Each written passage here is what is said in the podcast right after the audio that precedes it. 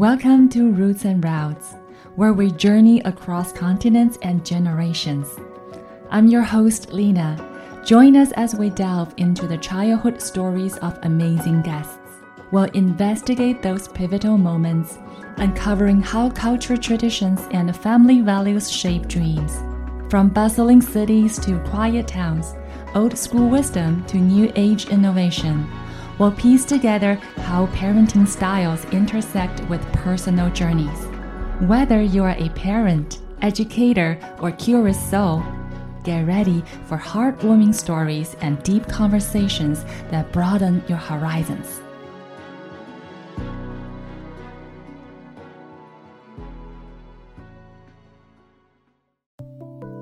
Hello, everyone. Welcome to the very first episode of Roots and Routes. I'm Lena. As I sit here today, behind the microphone, looking at this beautiful city view of San Francisco, I can't help but ask myself a question which has also become the heart of this podcast. How on earth did I end up here? I mean, seriously, a Chinese girl from this tiny town in East China where I basically knew everybody as I grew up. And now I am in the heart of the bustling, tech savvy, and wildly diverse city in the world. How did this happen? Just like many of you who came from different corners of this planet, with different backgrounds, first languages, the childhood experiences, I now call this place home.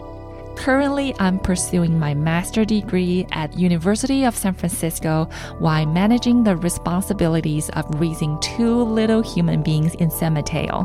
Let me tell you, every day in my journey through motherhood feels like a brand new adventure. I often find myself feeling totally disconnected from my children's childhood because it's nothing like mine. I wonder if any of you parents out there are related or someday, when you look back at your own childhood, does it feel like a different universe? How do you take those lessons from your past and apply them to parenting today? One day during my family's dinner, I decided to dig into my parents' childhoods. They shared some memories that honestly sounded like they were from another planet. I couldn't help but wonder how to bridge these seemingly unrelated childhoods and generations. It's like we're all living in our own little bubbles, connected only by our present, our multicultural lifestyle, and sharing our homes. But isn't there more to it? Somehow, I wanted to know more about my childhood. I wanted to think more about it. I wanted to have conversations with my kids about it, to uncover hints about how I became the person I am today. I want to document these precious memories. I want my American friends to see a different side of me, a unique life, and the reality that's part of my identity. I want to unravel the mysteries of parenthood. What did we inherit from our parents' parenting experiences? And how did we grow from them? And how do we continue to learn? I want to challenge all of you to ask these questions too. I dare you to share your childhood stories with someone you love, someone who knows you but not fully yet, someone you want to show this missing piece of your life, which is often buried in the past. In this very first episode, I'm going to kick things off by delving into my own background and childhood memories. From here on out, I'm going to invite some truly incredible guests to join me. And these guests could be anyone a successful leader, a change maker, an artist, a politician, a scientist, a business person, you name it. What sets them apart is not just their professional achievements, but also their creative and unique perspective about this world. Oh, and here's the twist most of them are parents, just like me. I'm going to ask them to share their most intimate childhood memories with me, the kind of stuff you don't normally hear in your typical professional setting, the rare local culture that you can't find in any book we're going to dig deep peel back the layers and try to find those dots that link their past to who they are today and how they're shaping the future generations. So stay tuned because Roots and Routes is about to take you on a journey of self discovery, memory, and connection that's unlike any other.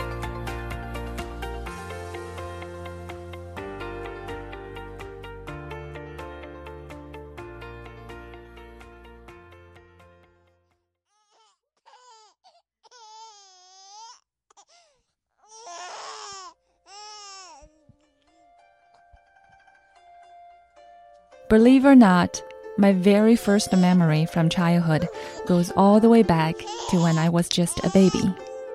I know, scientifically speaking, babies are not supposed to have memories. But trust me, I really do remember this. I've got this vivid recollection of lying in the baby bassinet, feeling all fuzzy, crying, and bored out of my tiny mind.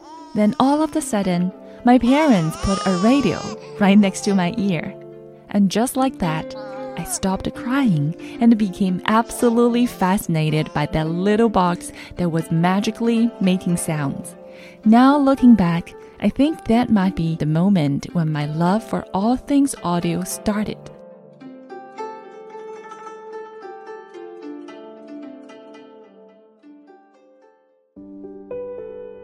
I was born and raised in this small town in China, a place that had once been a hub for mining minerals back in the 1970s. My very first home was something quite out of ordinary.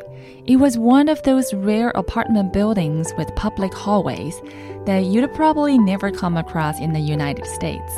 Each family in that building had either one or two rooms and that was the extended of their private space. These rooms all opened it up to common hallways, which meant that your neighbors were literally your next door neighbors. Each floor had these communal restrooms shared by everyone on this floor. I still vividly remember the restroom that had this old style squatting pot with string hanging from the ceiling for flushing water.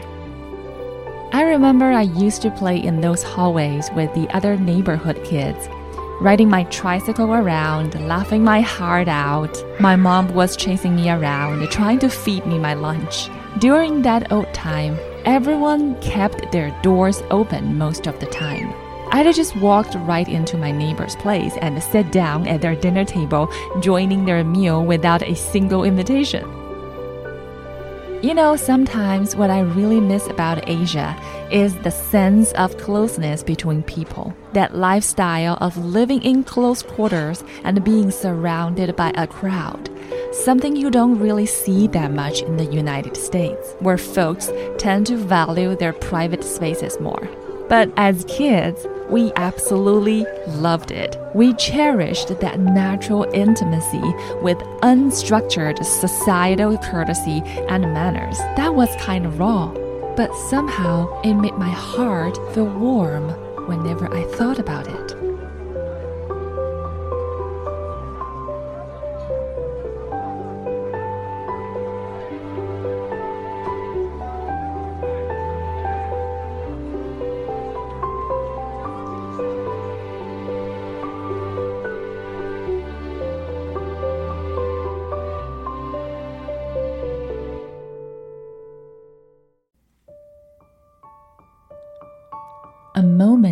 Seemed to last forever. It's a world where everything is known and worth knowing. A moment where everything is good and nothing is lacking. It's a world where nothing is evil and everything is possible. A moment where everything is believed and nothing is questioned is a world where everything is clear and nothing is hidden. A moment where you think the story is the way the world is.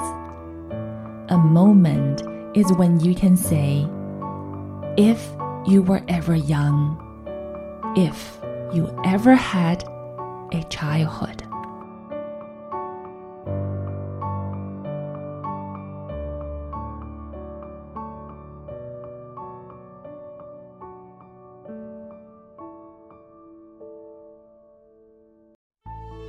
My parents both came from working class backgrounds, and I was born in the early 1980s during a time when China still enforced the one child policy.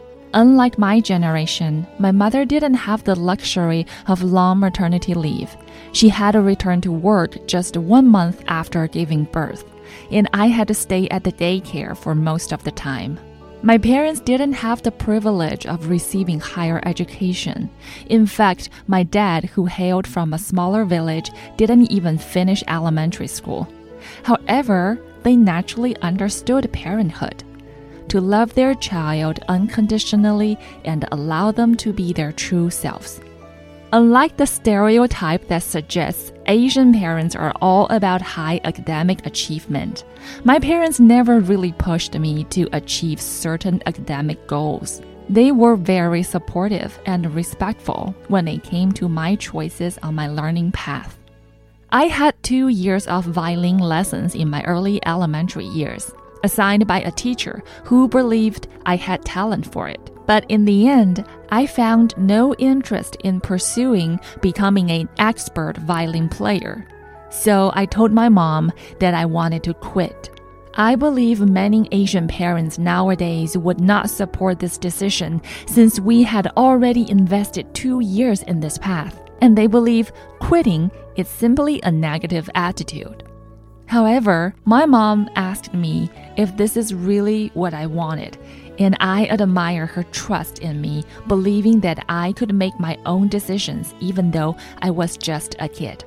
Being a parent now has made me realize that it's never easy to hand over important decision making to a young child. She received a lot of peer pressure back then from other parents who thought it wasn't the right choice to let me quit the violin, especially since I would be wasting my talent. But my mom let me decide.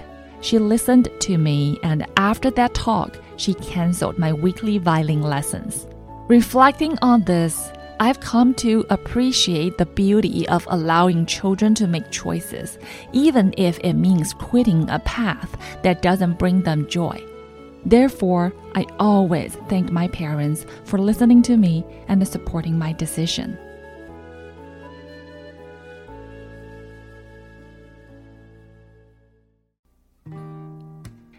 I believe the way my parents treated my judgment and decision making played a significant role in how I forged my own path.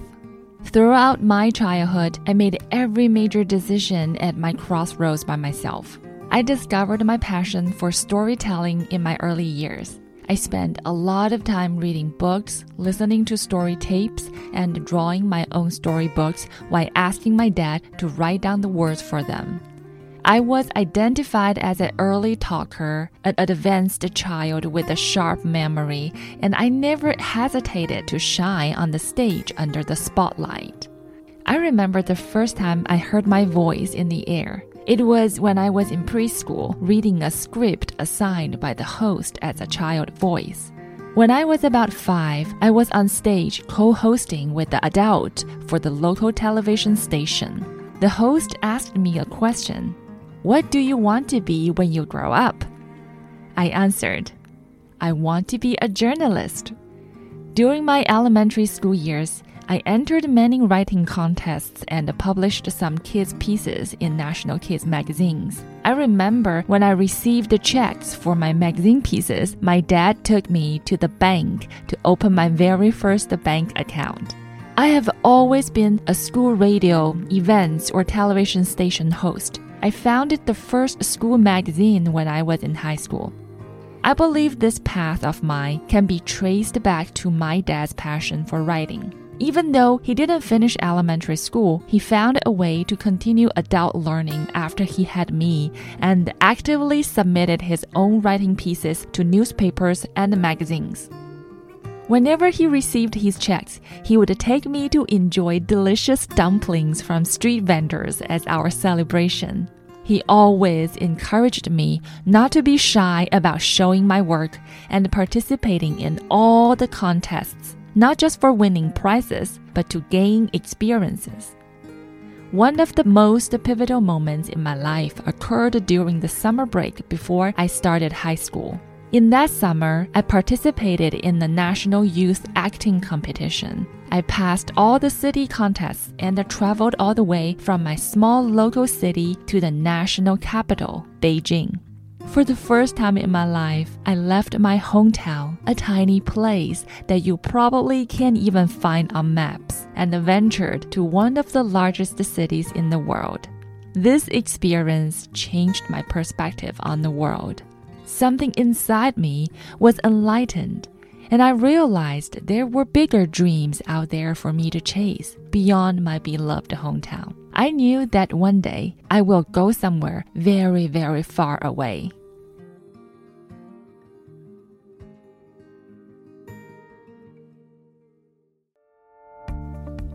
And just like that, after finishing my high school, I left to the capital city of my hometown province for college. In my last two years of college, I was a part time host in the city radio station.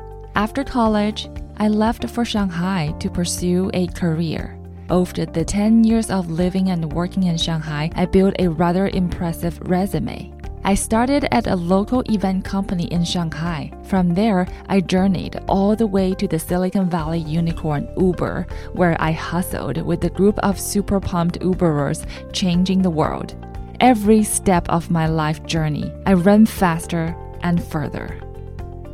Sometimes I looked around in my office where located in the heart of Shanghai with beautiful view of the Bund. Everything around seemed so far away from where I came from. All my colleagues are either from prestigious academic backgrounds or had overseas life and study experiences. But I never found that different from them.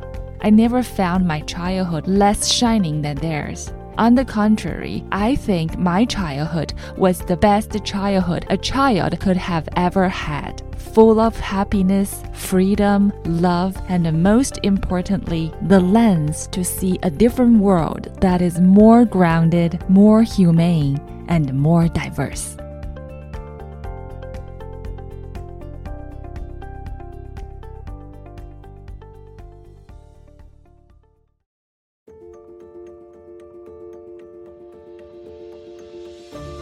In the next upcoming episode, we'll have our very first guest, Ethan Yang, a social innovator whose resume speaks volumes about his accomplishments as a designer, creative director, and educator. With a career spanning 15 years, Ethan has led creative teams at Uber, Lululemon, Ogilvy, and Saatchi & Saatchi, earning global accolades, including the prestigious Cannes Young Lion Award. But Ethan is much more than just his professional achievements. He's a father, a son, and a cancer survivor. What actually happened with cancer and with all the work I'm doing these days, the beginning of everything was I became a workplace fallout, this gap. And if you think about it, all these things was just because the train left the station. Ethan is the visionary founder of Not Entirely Dead, a social enterprise dedicated to championing cancer survivors.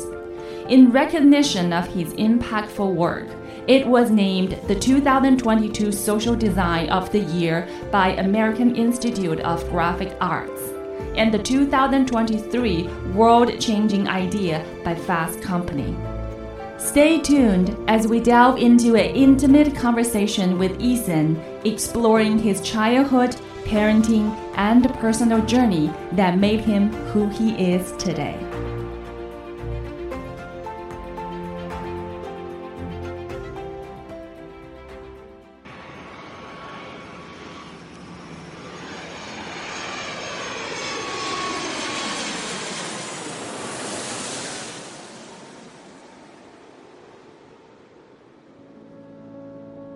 My husband and I moved to the Bay Area from Shanghai in 2016, embarking on a new chapter in our lives first time parenthood. I quit my job at Uber and decided to become a full time mom. I remember the night we landed at San Francisco International Airport with only two suitcases as we jumped into a rented car and started driving on Highway 101 in the darkness. I looked at the big, bright full moon in the sky, thinking of a well known joke in China the moon in foreign countries is rounder. I was amazed by how round that moon indeed was in the sky of the United States. Being a stay at home mom in a new country is not easy, but it's also very exciting. I added a new title to my resume to fill the gap years in my career CFO, standing for Chief of Family Operations. Six years of being in the stay at home parent community have given me a different perspective on this job. I started advocating for them, writing blogs and doing podcasts in Chinese to share my parenthood journey, and vocalizing all the challenges and hardships that stay at home parents face.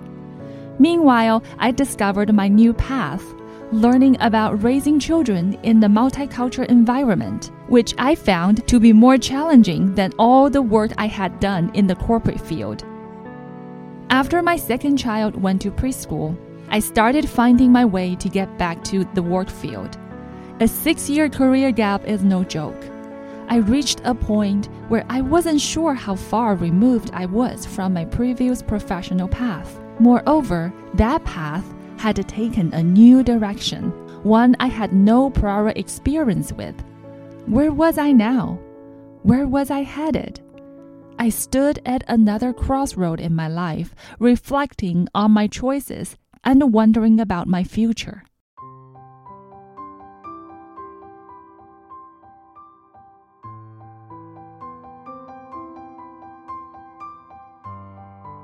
Throughout those years, including a global pandemic, I never had the chance to revisit China. Somehow, my connection with China started to weaken.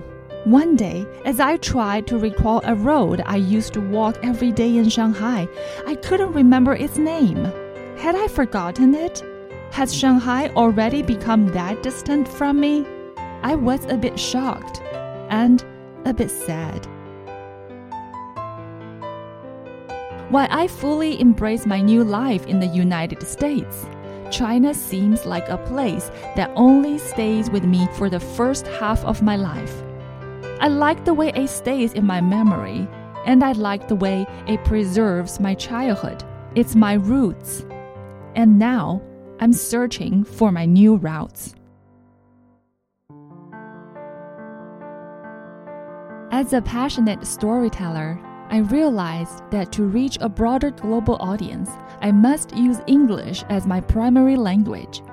As a non native English speaker, I used to believe that I could never be as proficient in English as I am in my native Chinese. I felt limited in my ability to express and narrate stories in English with the same effectiveness and vividness. So I decided to go back to school in the United States to sharpen my English skills. I remember the first day I went to the community college in San Mateo. I felt so happy to be back to school as a student. I told my professor that my goal is to become a native English speaker. However, my American English professor told me that there are no true native speakers in real life because language is inherently personal and adaptable. Chinese will forever remain an important role in my roots, not a weakness, but a strength. In that enlightening moment, I decided to fully embrace my bilingual identity. So here I am, launching this podcast in English drawing from my perspective and personal background to offer you a diverse lens through which to view parenthood, childhood, life, and the world.